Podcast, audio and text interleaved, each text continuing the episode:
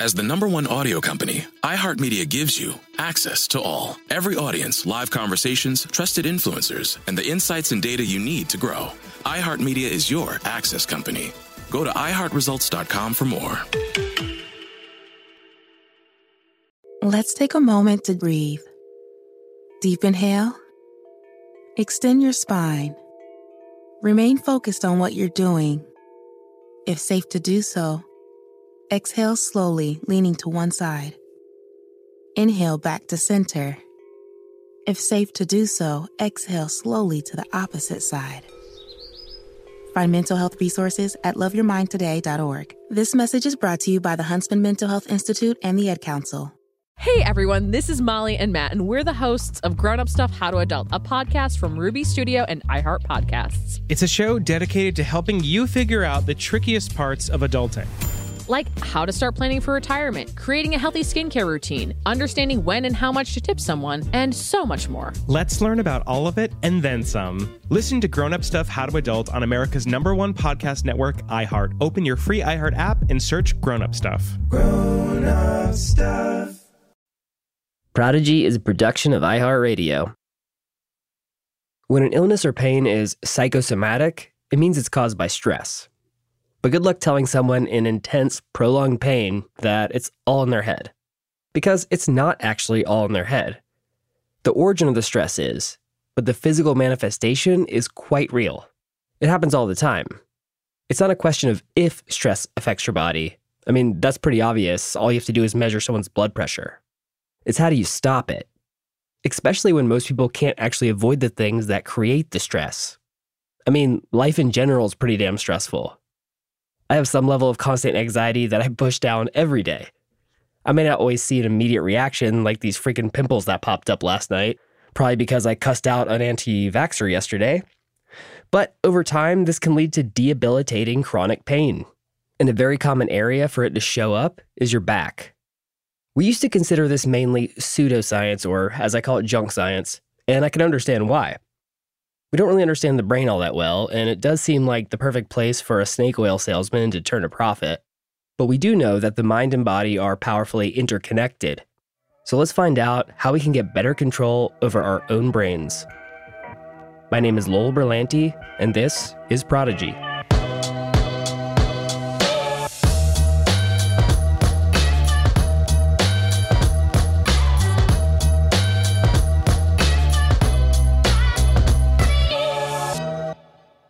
So I'm a huge skeptic. Like, wow, that study has a cool headline, but where's the meta analysis? And my dad is a notorious forwarder of articles. You know, the ones that are like, eating lentils twice a week shown to prolong lifespan, or garlic can cure certain forms of cancer. The last one he sent me was about curing chronic pain. It was based on the work of Dr. Sarno. I didn't pay much attention to it, but the next day I got an email from a public relations person that I really like to see if I was interested in doing an episode with someone on the same subject. That was pretty much enough to get me interested. I mean, how powerful is the mind body connection? So we scheduled it out. A week later, my parents visited, so I sat down to record with my dad. This is Fred.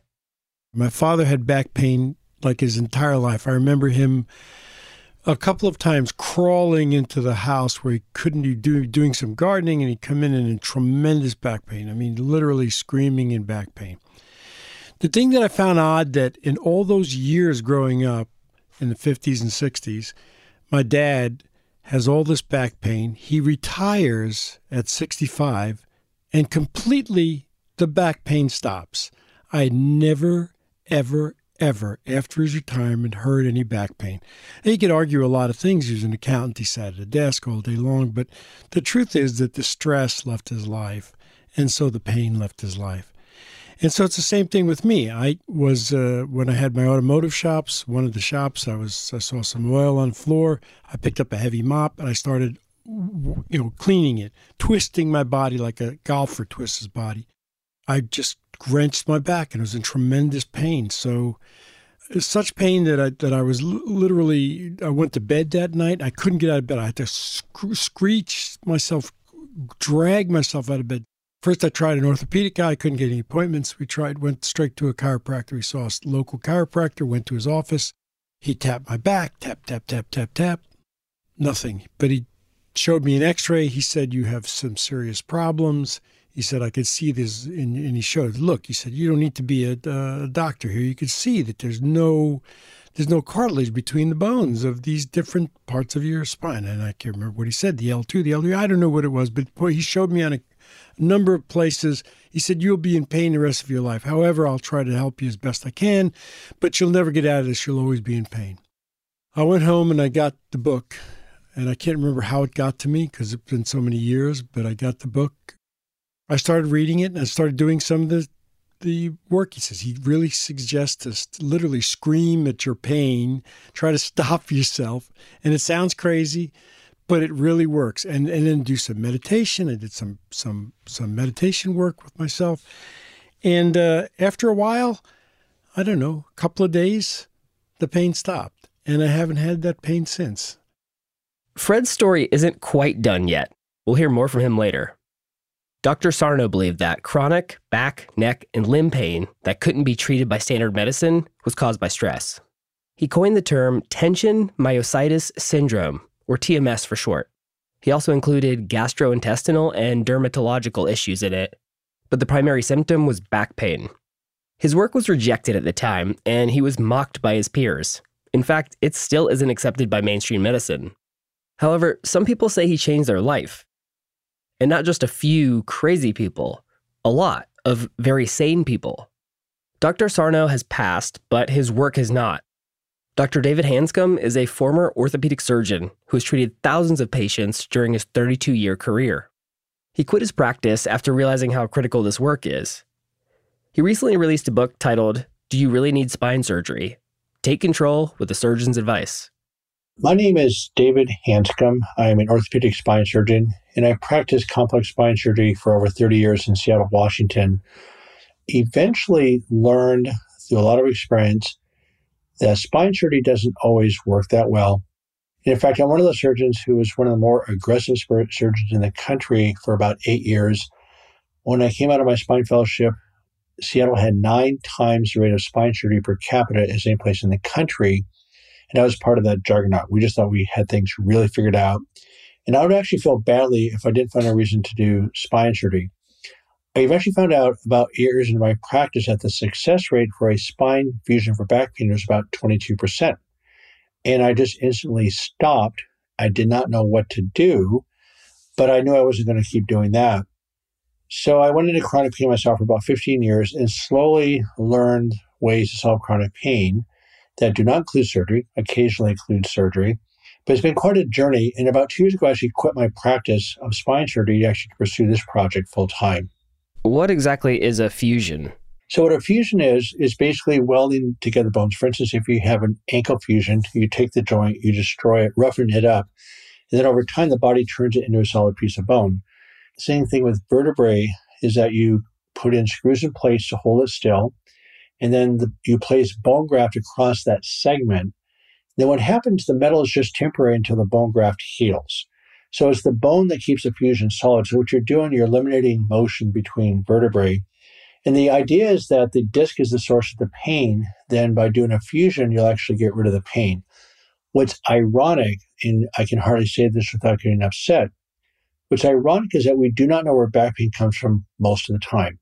But what we do know it's been well documented that disc degeneration is not a cause of pain. Yet it's the most common reason we do surgery for back pain. What types of situations do need surgery? Well, for instance, there's decompression surgery where you have a pinched nerve. And for instance, if you have sciatica or pain down your arm, and that particular nerve is being pinched, when you take the pressure off of that nerve, the results are almost 100%. And sometimes when you don't do the surgery, it's almost impossible to solve it without surgery. As far as a fusion for back pain, it's an operation that should never be done, period. Should not be done. And I actually equate it to doing frontal lobotomies. There's no data for it. There's not one research paper in 60 years that says doing a fusion for back pain makes any sense, particularly since the reason we're doing the fusion, the degenerated disc, bone spurs, arthritis, have been well documented as not be the source of pain.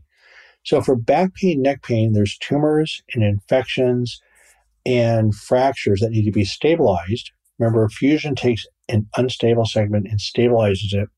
So there are times to do it, but that probably happens less than 5% of the time. The bottom line in spine surgery, for it to be effective, you have to clearly identify the problem before you can fix it. With back pain, you don't know where the pain's coming from. And we do the surgery anyway. And again, the data is just dismal as far as the success of a back fusion for back pain. So your argument is is that it has to be something that you can see structurally, and then that structural has to also match up with the patient's um, symptoms they're feeling. Correct, and, and, it's not that hard. I mean, if you go to a dentist with a you know painful tooth, you see the cavity and fix it, it, it works pretty well, right? Mm-hmm. But what if you go to the dentist with just mouth pain and you can't identify which tooth it is? Maybe it's the gums, maybe it's the sinuses. Who knows what it could be? And you start doing random procedures, how's that going to work? You know, not very well. And same thing, you take a car to the shop, unless the mechanic makes an accurate diagnosis as to what the problem is and starts doing random interventions, it doesn't work. It's the same thing with spine surgery. There's some sort of, I'll use the word urban legend, that if all else has failed, let's do surgery. Well, if all else has failed for a surgical problem, then do the surgery. I mean, many surgical lesions, by the way, are solved without surgery, but at least if you have a surgical lesion that you can see, surgery is an option. Most spine surgery that fails is done on situations that you can't even see the problem. What percentage of people there's no structural like things that you can see on an MRI scan? Well, it's just an estimate. I just say the vast majority of spine surgery should not be done. And again, with back pain, it's less than 5% you can actually see the problem. So 95% of back pain is coming from muscles, tendons, ligaments, who knows where it's coming from, but it's not coming from something that you can see. Yet we're really close, actually upwards of $20 billion a year doing spine surgeries on normally aging spines.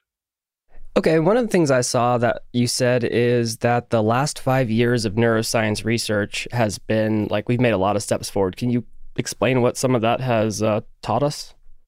Well, let's go back to my medical school days, which I wish they had actually taught me this back then. So everybody knows what phantom limb pain is, right? Where you lose an arm or leg because of trauma or infection or diabetes. And before you lose the arm or the leg, there's lots of pain. But when you do the amputation, over half the patients still feel the same pain they had before the surgery. In other words, the brain memorized the pain. So the limb is gone. Why would the pain still be there? And I remember being a medical student going, well, that's interesting, but nobody ever explained to me what was going on. It turns out that with chronic pain that can occur in any part of the body, can be with headache, stomach pain, back pain, neck pain, any pain in the body can be memorized. Because what you're doing, you're firing these unpleasant impulses to your nervous system, but they're coming in so quickly that they get memorized within about three to six months.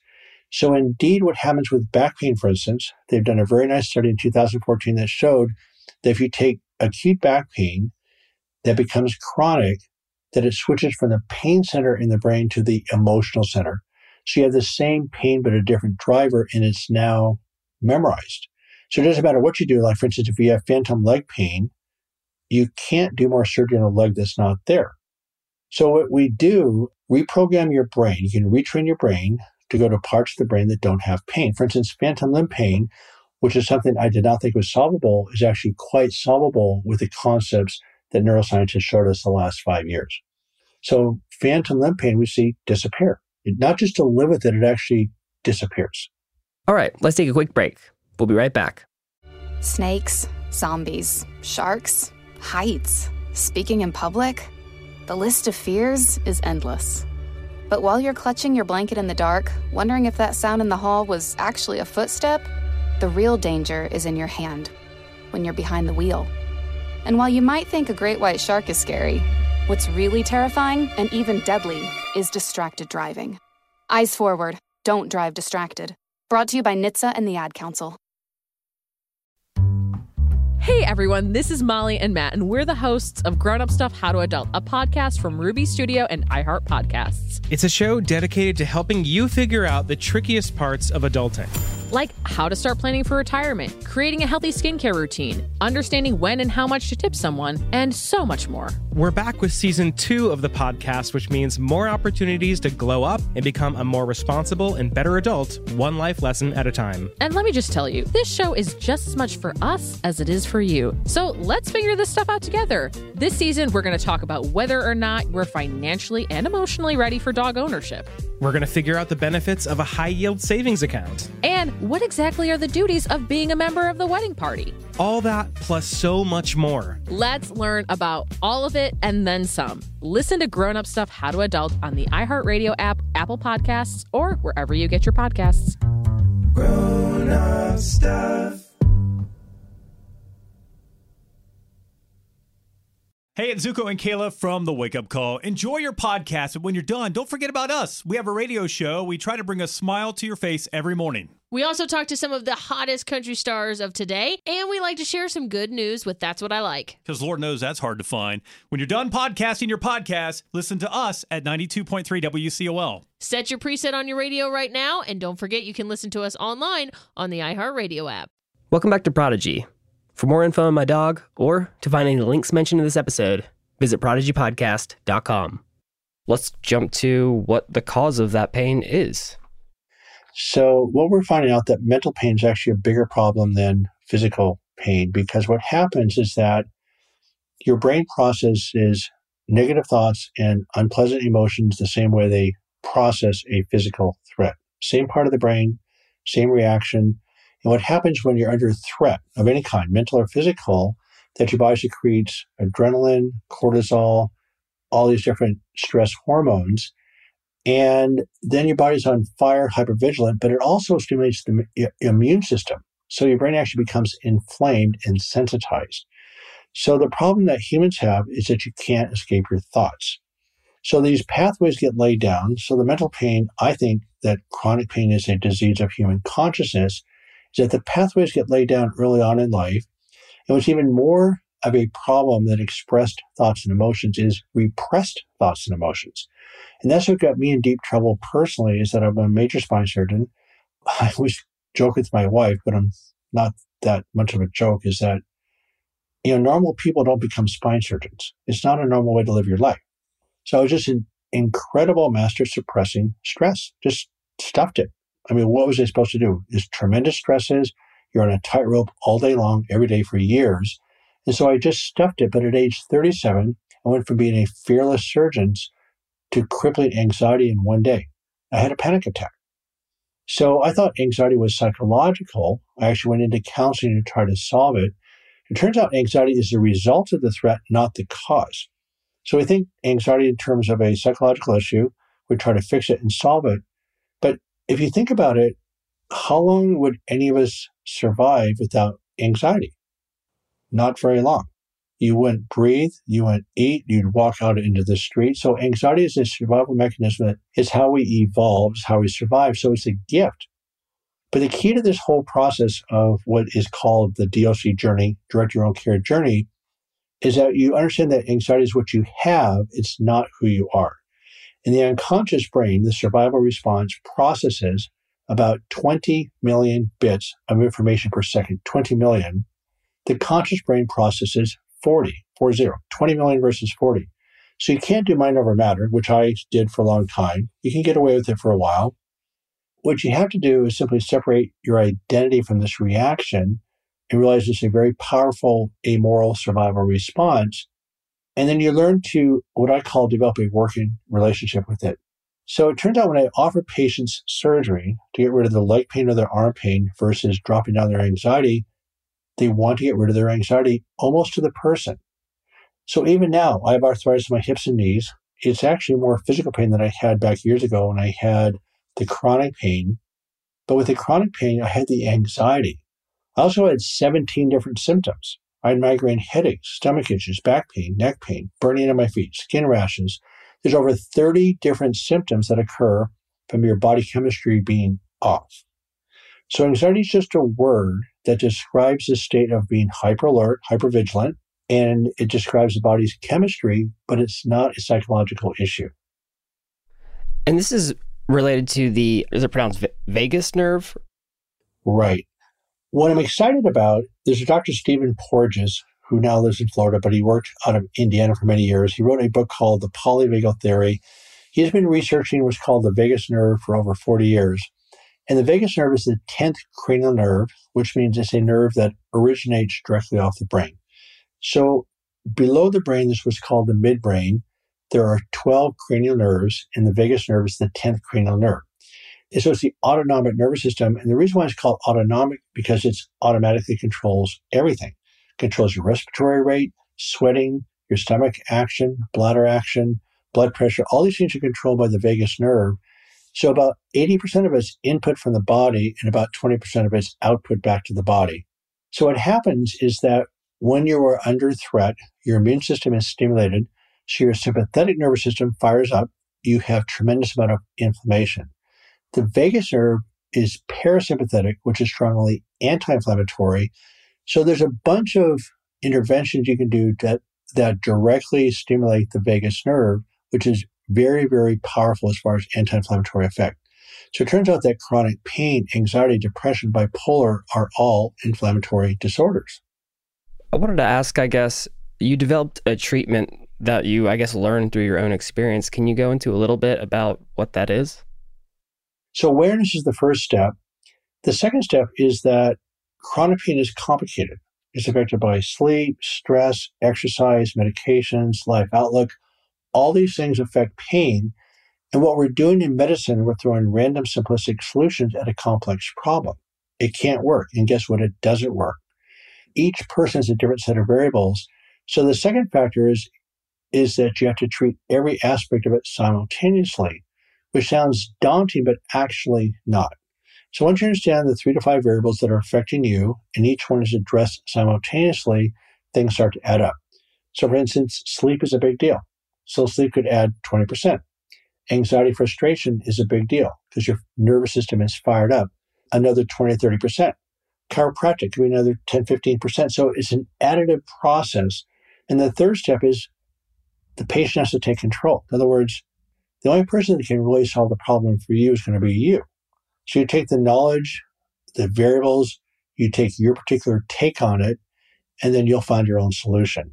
So it's a very much of a self-directed process. You don't need pain clinics. There's just a bunch of ways to calm your nervous system response down or neurochemistry down to help everything resolve. And the pain really does go away. Well, that's great. I, I, I love when I hear it's not a single simple answer because to me that's like always the indicator that it's bullcrap. Um, but let's say you're in a situation where you know you have a stressful job and there's just you. It's not like you can avoid it. Like, what would you do to change your thinking so that you can reduce that anxiety? That's a great question because first of all, stress kills people. You, you know that, right? I mean, it's been well documented in hundreds of research papers that chronic stress kills people. But what people forget, they talk about stress management, but the stress that's actually damaging to your body is the stress that you can't control. So it's the chronic stress that's actually the most damaging. And so acute stress, your body fires up, you calm down and move on. With chronic stress, day after day after day, whether it's finances or a spouse or a job, whatever's going on, your body's exposed to sustained elevated levels of inflammatory markers. The biggest stress, by the way, are your thoughts people cannot escape their human consciousness. So thoughts are even a bigger stressor than the circumstances. So the solution principle, again, there's lots of details, but I'll just try to give an overview, is that stress isn't the problem, it's your chemical reaction to it. You have a stressor, whatever it is, avoiding stress, in fact, is impossible. And again, the stresses that are the most damaging are the ones that you cannot control. So what, what you're doing, there's two things you can do. Instead of being stress, automatic survival response is what we're supposed to do. That's what we're automatically programmed to do is go into a survival reaction. So any threat is met with a survival reaction.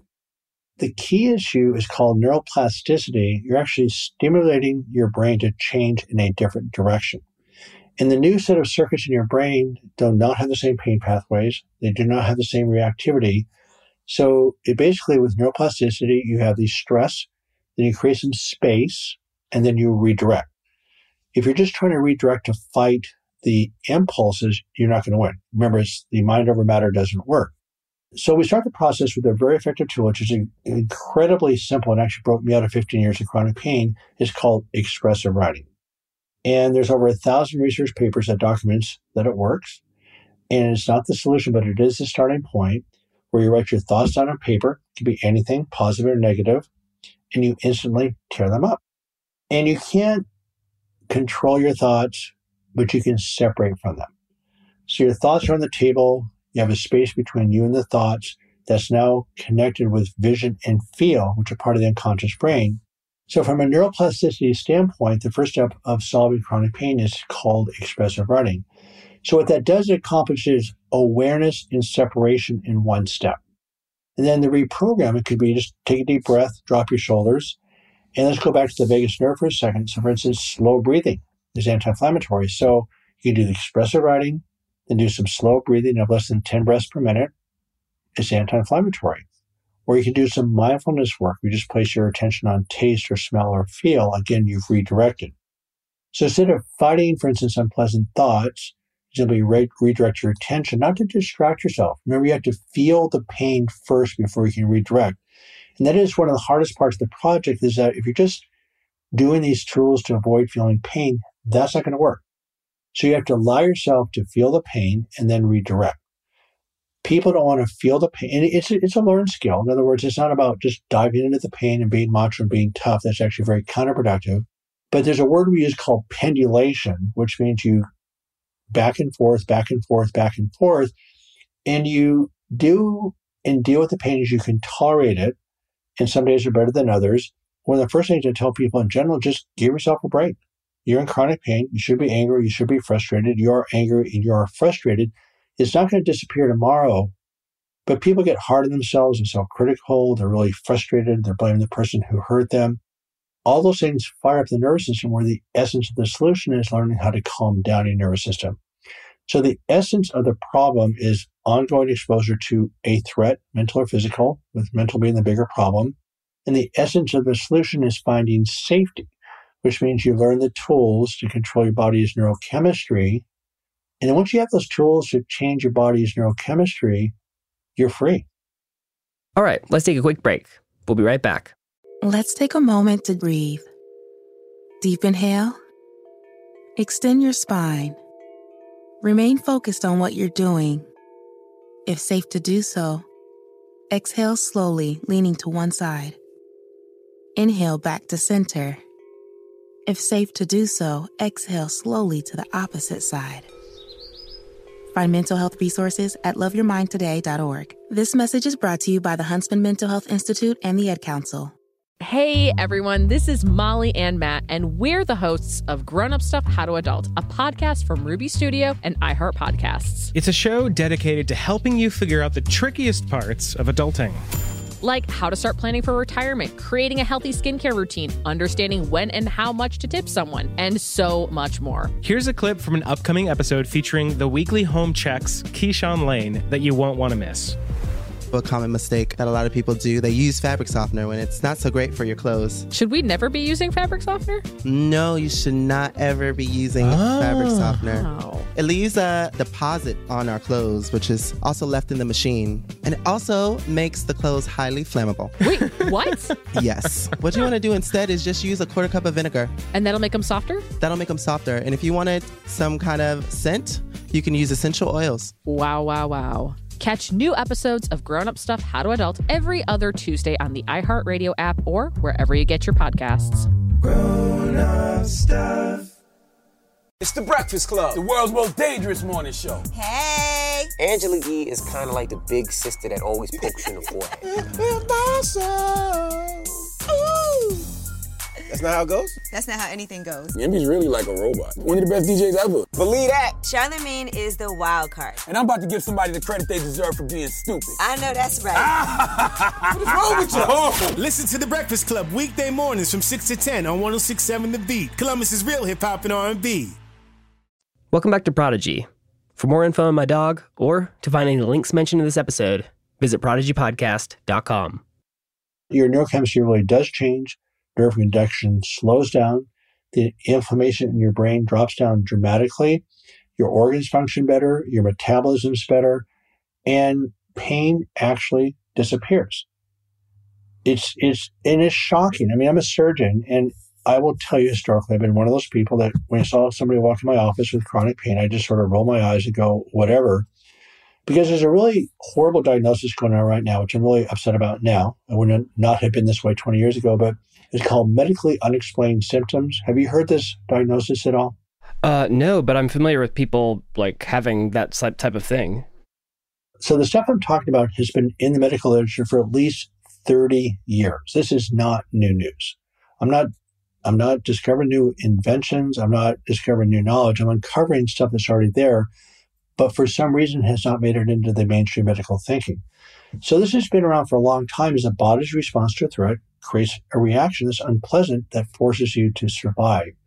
So again, the tools like acupuncture, um, medical hypnosis, EMDR, all these different things I thought was just crazy. You know, I'm a surgeon, right? So what you're actually doing is directly stimulating the vagus nerve. For instance, humming stimulates the seventh cranial nerve, which is next to the vagus nerve, and just humming actually is anti-inflammatory. Are these referred to as some like somatic tools? Yes. Okay. So when they use the word medically unexplained symptoms, it's really upsetting to me because everything's wrong. Your glucose is up, your cortisol is up, your heart rate's going, your inflammatory markers are through the ceiling the inflammatory markers, one's called IL 6, these interleukins or cytokines are through the ceiling, your body's off. Everything's wrong. So the symptoms are completely explained by changes in the body physio- body's physiology. The it's been well documented that the anatomy has little, if anything, to do with pain. So that the fact that the medical profession has now come up with this new term called medically unexplained symptoms, to me, if you're a patient, of course, how do you think you feel? You're really just saying, well, we don't know what's going on. You're to have to live with it. It sort of implied that, you know, something you're just not, you're not that strong. You're not that tough. The impact of chronic pain has been documented in several research papers that have the same impact on a person's life as having terminal cancer. And my argument, and actually one of the papers did say this, is that it's actually worse. Because with terminal cancer, you know what the diagnosis is, right? And you know there's an endpoint, good or bad. With chronic pain, you have only uncertainty. Nobody tells you the diagnosis. You get bounced around. There's no hope of an endpoint. And people in chronic pain are absolutely miserable. And that's why I came up with this term that, that I think you read called the abyss. You're in this dark hole. There's no bottom. There's no way out. What do you do? It's a horrible place to live. And I was in that abyss for at least 15 years my understanding is like you know because we don't really understand the brain all that well but you, you're saying that you can take a look at these patients um, and see their like elevated stress level we do know that the autonomic nervous system is sort of the like grand central station directing the traffic we know that in the periphery that if you have an injury to your toe you can sense believe it or not your nervous system is actually an extension of your toe it, didn't, it did not develop the other way around in other words you have one cell bacteria that became two cell four cell whatever Eventually, these organisms became so big they had to develop a nervous system to, to interpret the data. So we have it backwards. We think the brain developed first. It did not. It's actually the one cell organisms developed first and it worked the direction.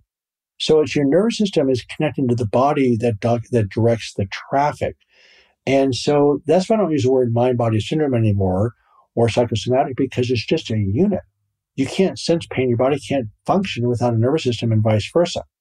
So it's just a unit response to the environment. And we try to treat it psychologically. It's just one unit. And are these the these tools that uh, you use for treating this um, at, at the source, are they something that you have to do ongoing? Well, become they become a way of life. They're instinctual. So I probably spend, I would say, okay, I've been doing this for 15 years. I've been pain free now for about 15 years after suffering for 15 years. So the things that I, it's a learned skill and you get better better with repetition. But I would say it's probably 10 minutes a day spent in actually thinking about it. So this little tool called expressive writing, So simply write down my thoughts, tear them up. That's about five or 10 minutes at the most, sometimes 30 seconds. What's called active meditation, where I simply place my attention on another sensation, happens all day long, three to five seconds. One tool is not discussing your pain, no complaining. Well, that's something that you just don't do. So the key issue is awareness of when your body's fired up versus it's not. Then you use these tools that you've learned to instinctively change directions. And pretty soon, just like any athlete or artist, that change in direction starts becoming very automatic. So yeah, it's it's a matter of processing information differently. going back to your original situation question about, you know, if you have a situation that you can't avoid, what do you do? Well, again, you just automatically learn to create that space and substitute. Then the structure of your brain physically changes.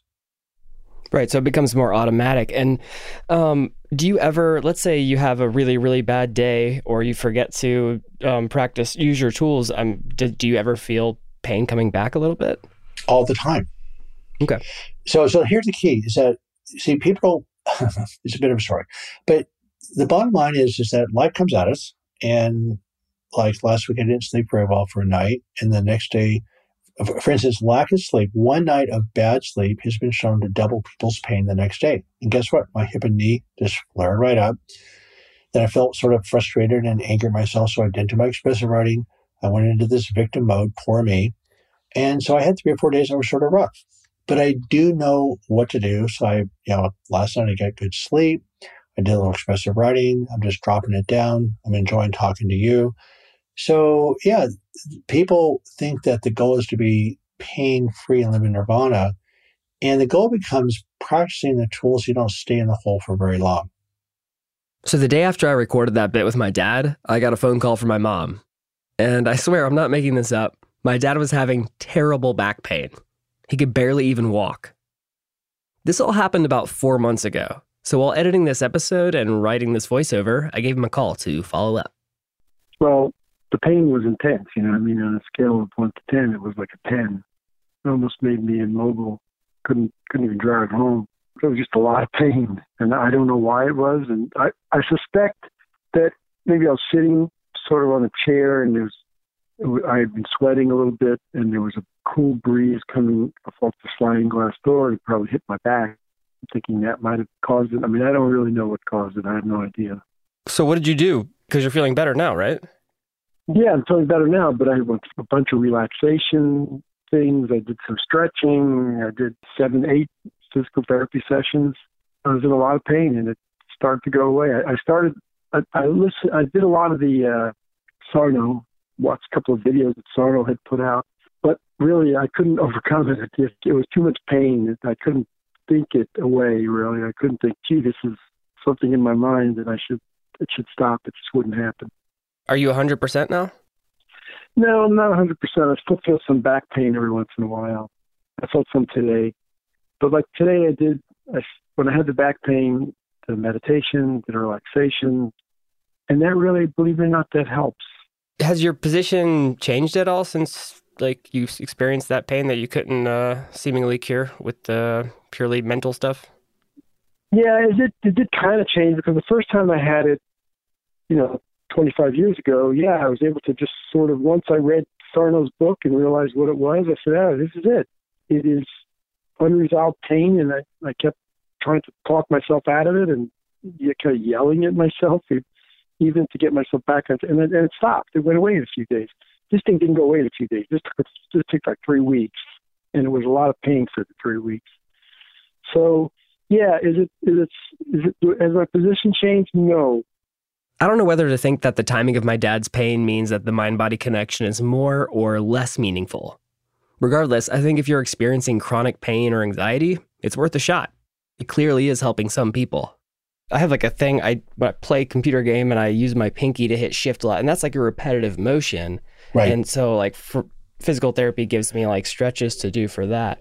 But I Right. mean that's just a repetitive motion thing. So was that something that would show up on a on an MRI scan or or what do you think that's the, the cause of? No, and that's what's ironic about the human body. And way before I, I knew much about chronic pain, anything about chronic pain, is that 90% of all pain in the body doesn't show up in any imaging test. In other words, if you have rotator cuff pain, maybe it shows up in the MRI scan, and it probably doesn't. Same thing with back pain, neck pain. So you get these tissues that are irritated, but nothing will show up in an MRI scan or, or any imaging study for that matter. But I will tell you that tendinitises are probably some of the most painful pains in the body. And I guess uh like anything I missed or main takeaway that you want people to get from this. Well, I was trying to recommend, I mean, looking at my book, Back in Control, A Surgeon's Roadmap Out of Chronic Pain gives you a nice foundation about what to do. And again, the three parts of getting better is awareness, treating every aspect simultaneously, and then you taking control.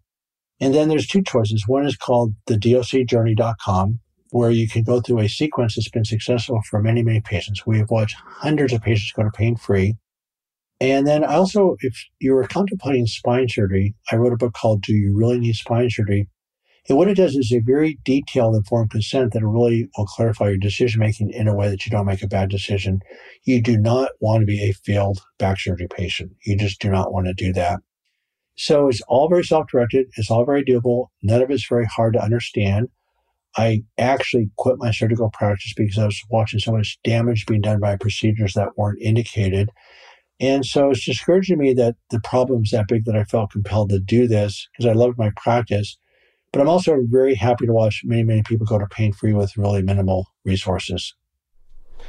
Great. Yeah, I definitely came in as a skeptic, but uh, I feel convinced. So that was great. Thank you so much. Yeah, you're welcome. And obviously, I'm always happy to answer more questions because it, it, it is a paradigm shift.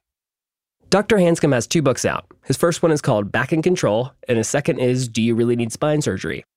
You can find more info at backincontrol.com. Prodigy was created and produced by me, Lowell Brillante. The executive producer is Tyler Klang. Thanks so much for listening. If you want to help out, you can follow the show on Apple Podcast or share an episode with a friend.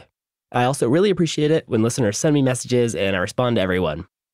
My simple solution to the problem was remove people from the scene and help them feel safer. In response to attacks against Asian Americans, Maddie Park raised over $250,000 to donate cab rides to the Asian community. There is so much more work to be done. We really need to come together and tackle this issue as a community. Support the Asian community. Learn how at lovehasnolabels.com. Brought to you by Love Has No Labels and the Ad Council. Hey everyone, this is Molly and Matt, and we're the hosts of Grown Up Stuff How to Adult, a podcast from Ruby Studio and iHeart Podcasts. It's a show dedicated to helping you figure out the trickiest parts of adulting. Like how to start planning for retirement, creating a healthy skincare routine, understanding when and how much to tip someone, and so much more. Let's learn about all of it and then some. Listen to Grown Up Stuff How to Adult on America's number one podcast network, iHeart. Open your free iHeart app and search Grown Up Stuff. Grown Up Stuff.